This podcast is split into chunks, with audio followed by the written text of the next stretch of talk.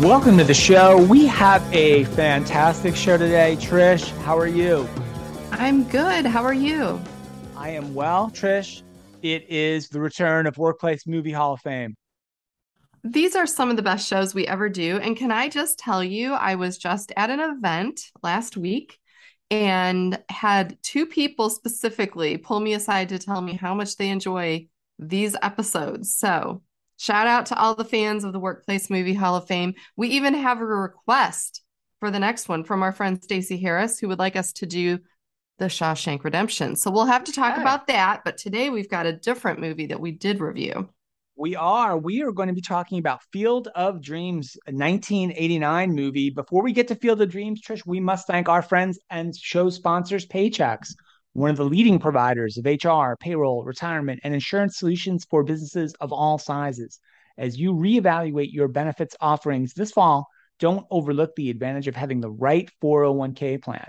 Having the right plan not only can help with employee retention, but can truly serve as a talent magnet for your business. Discover how offering a 401k plan can play a vital role in keeping your business competitive and how you can find the plan for you and your employees. You can visit paychex.com slash AWIA and download Paychex free guide to 401k planning today. That's paychex.com slash AWIA. And thank you to our friends there. Trish, Field of Dreams, 1989. A couple of quick stats for you refresh your memory and the listener's memory. Movie came out in 1989, grossed $64 million, making it the 14th highest grossing film in America in that year. Number one, Trish, any guess? Number one movie in America in 1989 by box office? 1989. It's hard to answer questions like that. I, I know. I graduated. No, I graduated in 1989. Okay, let me think. Let me think. Let's pass Dirty Dancing. So, did I give you a hint? Um, yeah, give me a hint. Superhero movie. I don't back Batman of some Batman. sort. Batman. Yes, Batman. Was Number it Michael Keaton Batman? I think it's the original Batman movie from 1989. Yeah. It was number one that year. But uh, uh, Field of Dreams is great. Number 14 stars Kevin Costner, Amy Madigan, James Earl Jones, Ray Liotta, and Burt Lancaster making kind of one of his late later in career appearances. And the movie Trish, I, I was surprised at this uh, for a couple of reasons. Was nominated for three Oscars, including Best Picture in the 1990 awards. It did not win and was also nominated for Best Adapted Screenplay and Best Music. 1989's Field of Dreams. Again, uh, the synopsis, real quick. Farmer in Iowa, played by Kevin Costner. His name is Ray Kinsella. He hears a voice out in his cornfield telling him famously, if you build it, he will come. He somehow decides that means build a baseball field in the middle of his cornfields, and where he's visited by the ghosts of shoeless Joe Jackson, legendary baseball player, as well as other uh, baseball players from from those that era, and uh, hijinks ensue, and on and on and on. So, Trish, first of all, what did you think of this movie? I hadn't seen it in years and years myself, but what are your thoughts? You know, I hadn't seen it probably since about 1989. So I might have watched it one other time since then, but it's been a very long time. Many of the movies, I'll say this, many of the movies we review after a long period of time like that do not hold up. I think it holds up. What did you think? I, I, do. I think it's it was a good watch. It was an entertaining. It's mercifully short, about an hour and thirty nine yes. minutes or something running time compared to some of the the newer movies that seem to go on forever. So it was wasn't a bad watch. I, I mentioned being surprised by the Oscar nomination. I, I, did not, upon rewatch, think, "Wow, what a great movie! This this this is Oscar worthy." I didn't feel that, but right, uh, yeah. But you know what, though? I think that, again, you're looking at it from a lens of today versus the lens of 1989. In 1989, there was nothing like it. It was really unique. The whole idea of, you know, whether or not this guy is seeing ghosts or whether he's hallucinating or manifesting, who knows, right? So there was a little element of mystery to this movie. Um, again, if it was up against things like Batman, uh, maybe you can see why it would be uh, a nominee, right? Well, the oh, and oddly enough, Kevin Costner. Him... Go ahead. Kevin Costner was a heartthrob back then, so just he's got heartthrob factor. Yeah, that was prime Kevin Costner. And the year it got nominated, I don't think was the most stellar year for movies. The actual winner that year of Best Picture, I wrote this down, was Driving Miss Daisy, which is also kind oh. of thought of as maybe one of the one of the worst Best Pictures to ever actually win Best Picture. So maybe not the strongest year ever for movies, but again, uh, a well-known movie. If you build it, we will come. Trying to kind of the farmer bit of chasing a dream and trying to chase a dream for his late father who perhaps didn't have the chance to chase his dream so just this is a little bit different for us too in workplace movie hall of fame is it's not really a movie about work uh, much not not right. hardly honestly so uh for me it's maybe slightly trying to explore for more ideas around motivation and leadership and maybe risk taking is some of the things I thought about as I watched this movie. Uh, I don't know what was one or two things you felt like, boy, that this kind of stood out to me. Well, you know what? It's interesting because you're right. It's not a workplace movie, but I even in the first like 30 to 30 to 45 minutes, I was finding quite a few things that I thought, wow, these are interesting choices these characters are making that that do have a little bit of a work element. So if you haven't seen it in a long time, kind of one of the first things I, I jotted down that happens is that Kevin Costner's character decides that he wants to get away from his dad. He has this whole dad issue going on, and he decides to go to Berkeley, uh, which is far away from his dad as he could get. And then once he graduates, he decides that he's going to scrap all that and buy a farm in Iowa and become a farmer. So from a workplace perspective though, I just I feel like that's still applicable, right? How many of us back in the in the 80s or even the early 90s um, you know, who are now in human resources. Number one, we didn't probably think we were going into human resources, most people, right? Or business in general.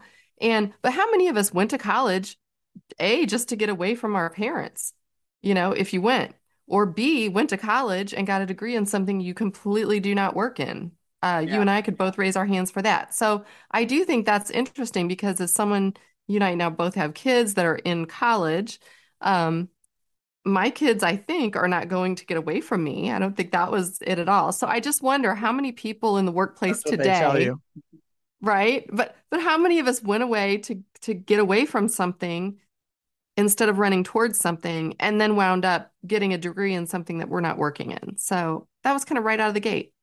Yeah, I guess that's a great point. I didn't think of it, but it's certainly a great point as we see more and more you kind of figure out your career path much later in life. We see mm-hmm. lots more career changes, right? I think people are apt to change careers much more um, or change industries or change completely di- different kinds of jobs. Uh, much more so maybe in the past where you kind of narrowly set down a path and stuck with it uh, perhaps and and that happens less. Yeah, I, I thought that was that was pretty interesting. Yeah, I kind of thought about it as you know he was a guy sort of when we see this a lot in, in, in maybe early career folks just really just trying to find himself just trying to figure out where he fit what type of job or type of industry or type of uh, career made sense for him. And he was struggling a bit to find it. And then when he arrived at this farm and uh, uh, all of a sudden you know found his place if you will before all the the, the voices in his head start showing right. up to maybe to maybe mess around with that with that plan yeah you're right i, I think too it, it makes me think about what dictates today what kids become. And I don't know that I have an answer for that other than, you know, is it what they're learning in school? Is it what they're hearing through the media? Is it what, you know, as parents or, or those of us that have kids, are we telling our kids something different than what we heard? And so the interesting thing is instead of being maybe a generation that that falls into or, or runs away from something and falls into something, is this generation, we'll say Gen Z, who's kind of currently in college and maybe recently out, are they running towards something more than than prior generations? And and will that impact the jobs they have? Mm-hmm. yeah. Yeah. Uh, this movie's a fantasy right? Of course right? It's very it's uh wouldn't call it science fiction or anything like that but it's it's, it's you have to sort of suspend disbelief uh while you watch this nice movie right healthy the, imagination.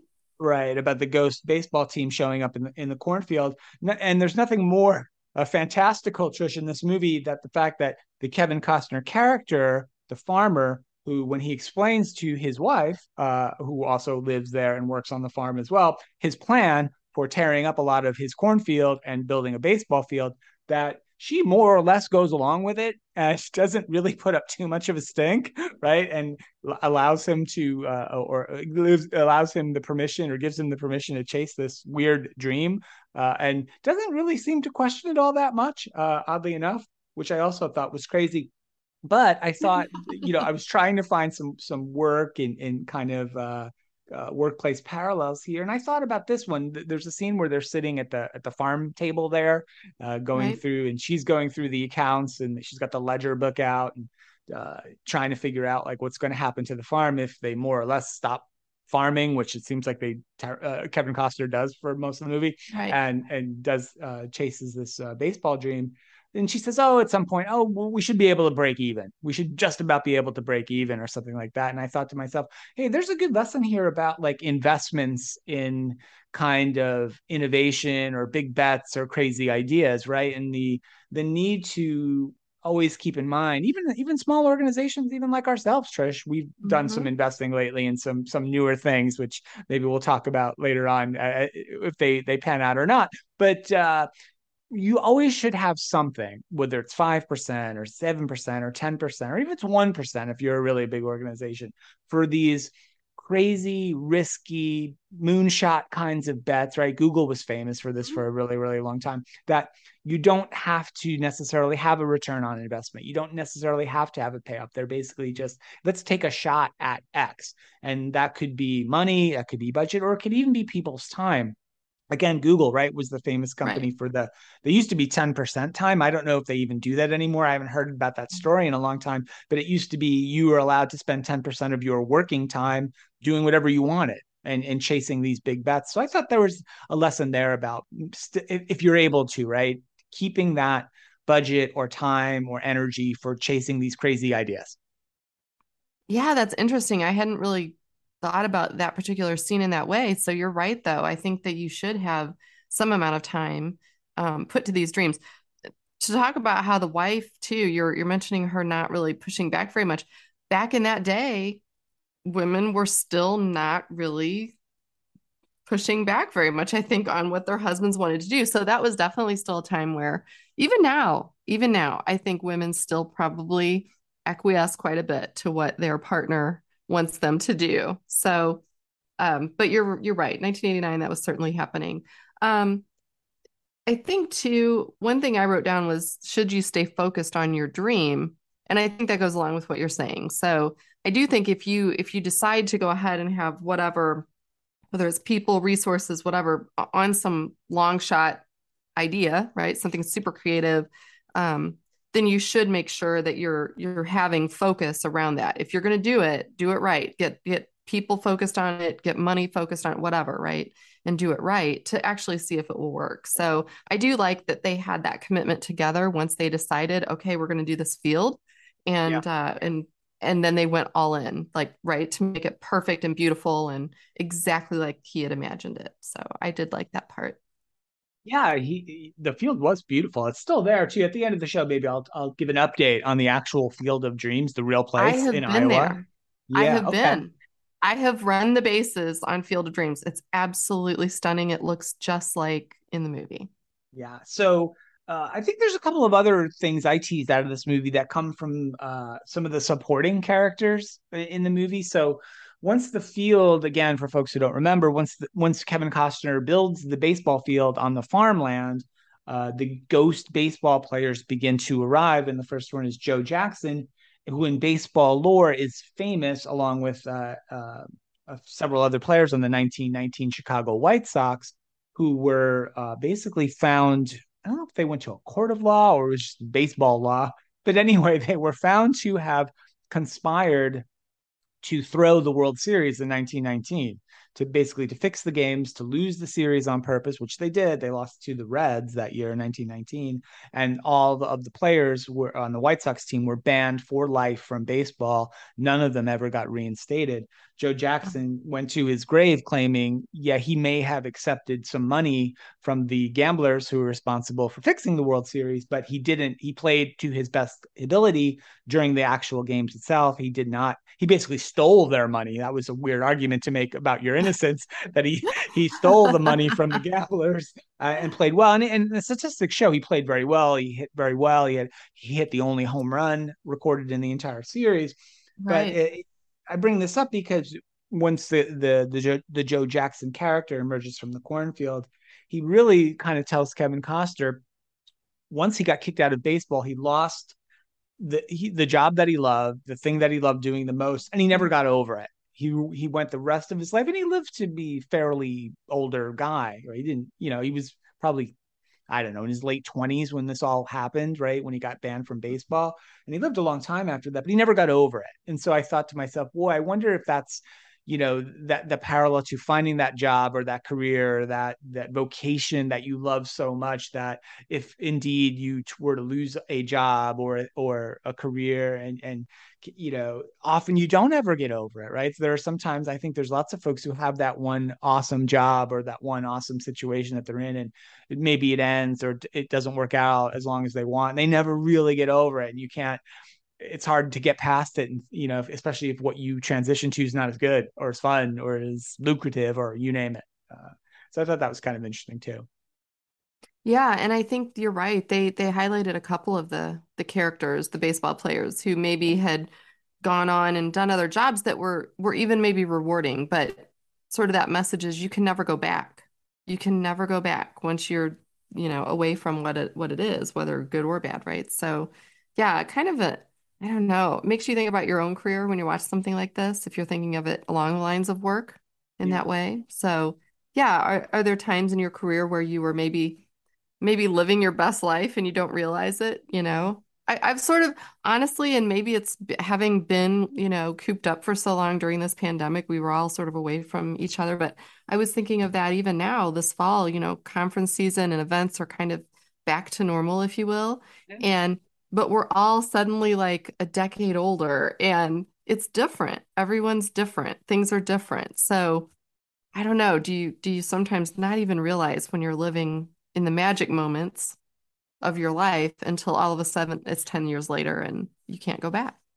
Oh yeah, for sure. And I I do think there's a, there's a story there or a lesson there and thinking about, you know, certainly appreciating what you have when you have it uh, mm-hmm. with the understanding like you may not have it as as long as you'd expect to or you'd care to because all kinds of things can happen right and we we see that in, in the workplace all the time right the time. whether it's organizations well, changing or changing strategies or you know or, or i was just going to say steve i think too it's a little bit of when you're in the workplace now even us, right? Even just a small workplace, you're always thinking about what's next, right? We're always building toward what's next and so you're you're taking care of what delivering whatever it is you're making or services you're providing, right, in your job. But you're always thinking about what's next. And I don't know that we take time to appreciate and enjoy and even celebrate when things really like if we get a big contract, you and I aren't like going out to dinner and having a, a toast about, right? So we don't really celebrate. Yeah, probably and not. I think that's the point, right? I think even in workplaces, if you're delivering a big product, if you're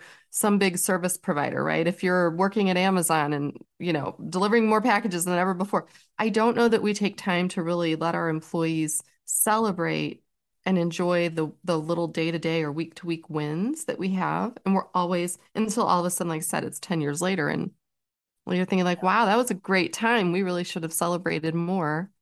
I don't think you ever I don't think you ever look back and think, yeah, I'm really glad that we didn't celebrate more, honestly.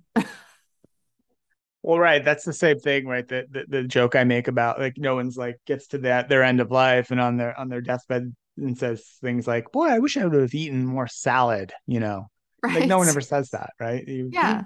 So, the, but that's just it. The baseball players are coming back, and that's what they're saying. They're saying, "Wow, we are so glad we get this sort of second shot at this." Right? We're gonna make these plays. We're gonna have these moments.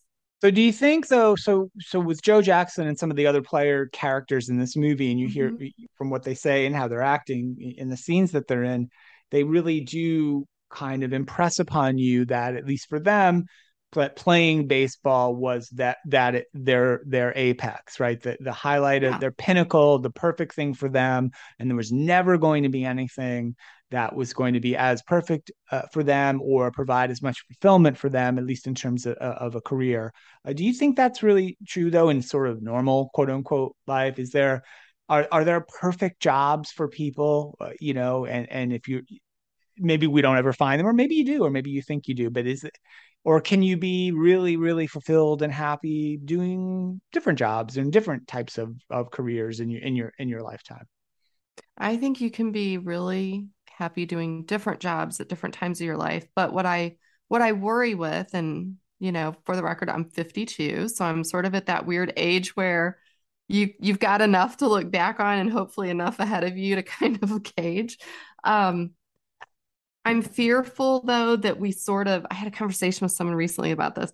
I'm fearful that we sort of look at our lives or other people's lives as like peaking much earlier and that everything else is never going to be as good. So whether it's a job or whether it's a time where you're in a relationship a certain way or whatever, right? Uh, or maybe it's it was in the context of someone saying that a lot of people peak in high school and isn't that sad, right? Or or you peak in college maybe and isn't that sad? And I'm thinking like I, I really hope that that's not the case. I hope that we each, as we go through our life, can like just take a second and appreciate what we're doing at work, right? We're smart people. We're trying to do good work. Most, again, most people, I would venture to say, are trying to do a good job when they go to work every day. They're trying to be meaningful about it um, and, and have good friends and good relationships, right? So I don't know. I think a movie like this kind of, especially because of the sort of mystery around these, these magical ghost baseball players, um,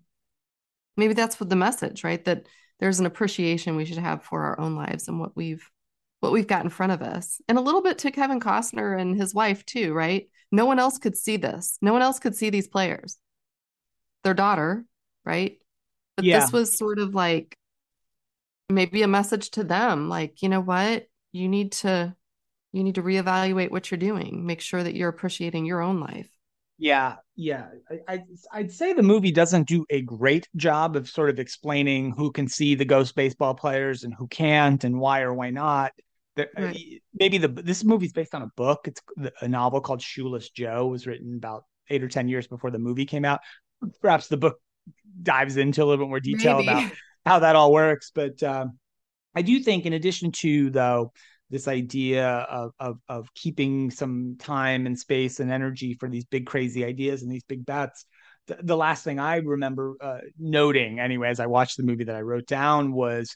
Um, towards the end of the movie when the big bad banker guy has shown up now to try to tell Kevin Costner and his wife that the bank's going to now take over the farm because they're not paying their mortgage because Kevin Costner is busy running around the baseball field and the other hijinks he's up to. Um, you know, eh, he the daughter uh, uh, of the Kevin Costner and the, and the wife says, "Oh, don't worry about it. It'll be fine. People will come and they'll just pay you. People will just come and want to see this field and be in this place, and and they'll pay you." Which it turns out that they will, right? And the very, Right. very the departing scene, spoiler alert for a 35 year old movie, is uh, you know, people starting to show up in their cars and these country Yeah. roads to visit for as long as you can see. yeah, and visit the baseball field and the farm. But my thought with this was hey, let's not forget that crazy ideas sometimes do pan out, right? Mm-hmm. Wild things that maybe make no sense on the surface, and maybe the smart people or the mature people or you name it, right? The experienced people, if you will, don't understand them. To leave space in the organization for those ideas, right? This idea came from the little girl, like seven year old girl. The idea doesn't make any sense but yet it turns out that she's right. So the a, a really great idea doesn't necessarily have to make sense to you individually or maybe everybody else in your little small circle that you walk around with who thinks the way that you that that it could be a really good idea anyway, and it could come from any place. So giving people the space and the opportunity and the freedom and the safety, I guess I'd even say in a workplace mm-hmm. to share those crazy ideas, no matter who they are, right, is a good lesson uh, as well. So uh, that was the kind of one other kind of work slash career slash business thought I had as I was watching this, uh, at least towards the end of the movie. Yeah, no, I agree. You're right. I think you have to make room and and I like how I say that, just a safe place for to encourage people to bring those those wild ideas. Every single great thing that we have in our life and use in our life was someone's crazy idea, really. So you've got to leave that space. Um, the last thing I wrote down was, you know, there's there's a lot of time in this movie where he's sort of outside, whether it was looking at the cornfield before he built the baseball field, or when he's got the baseball field and now he's looking at the field and nothing's happening yet, or once all the baseball players arrive and he's back looking at the field, he spends a lot of time being quiet and just sort of thinking and looking. And I wrote down to, uh, from a workplace perspective, to listen to your environment because that's also where some of your best ideas come from. So I think that when I think of my own work, your work, people we work with and partner with, we're often very busy, busy, busy, right? And it's it's a badge of honor almost in our society to, you know, if you ask them, how are you doing? Well, I'm really busy I think that this movie sort of tells you slow down. Take some time to just sit, to just look around, to just see, because that's where your ideas are going to come from. They're not going to come when you're, you know, working 15 hour days, you know, six days a week, trying to get that project out the door, right? It, they're going to come in those quiet moments that you allow yourself time to just think. So, yeah, but they, I, they just put that all throughout the movie, right? Yeah really important. Yeah, was, I enjoyed watching this movie uh, more than I thought I would. I, I think because it, it feels when you read the description of it and you think back on it, even as someone who probably, I, I would say most people listening to the show probably have seen this movie or at least heard of it right? And it's just a, I, I worth a rewatch, worth uh, worth yeah. once again for a 35 year old movie. It, as you said, Trisha, I think it holds up pretty well. Um, not uh, really an enjoyable watch and a good relaxing kind of a watch as well. So uh, I'd recommend it. Just one last thing, Trish, before we, I think we we sign off. Quick updates on the Field of Dreams itself. You said you went out there to the actual field. I don't it's know what year. It's been a number of years, but yes, I was in Iowa for a wedding and it was close enough to where it was like, hey, should we go to Field of Dreams? And it was so cool. I got the little baseball hat. I got to run the bases. It was really, really cool. Um, I don't know. I'd make it a destination, like unless well, I, I think maybe you change your but... mind because I'm not sure you're totally aware of this development, and some listeners might be. Just subsequently to your visit to the Field yeah. of Dreams, in 2011, the the site and the field there was purchased by someone named Denise Stillman and a group of investors with the goal of preserving the Field of Dreams site as well as kind of making expanding upon it.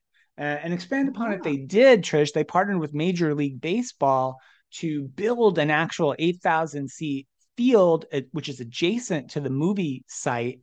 And now MLB mm-hmm. Baseball's had a couple of games on that Field of Dreams field. The first one was in 2021. It featured the Yankees and the White Sox, which which is kind of a callback to the movie and to the original book, where the White Sox and the Chicago uh, the, the Chicago White Sox and the Yankees were the favorite teams of the author's father, or Kevin Costner character father.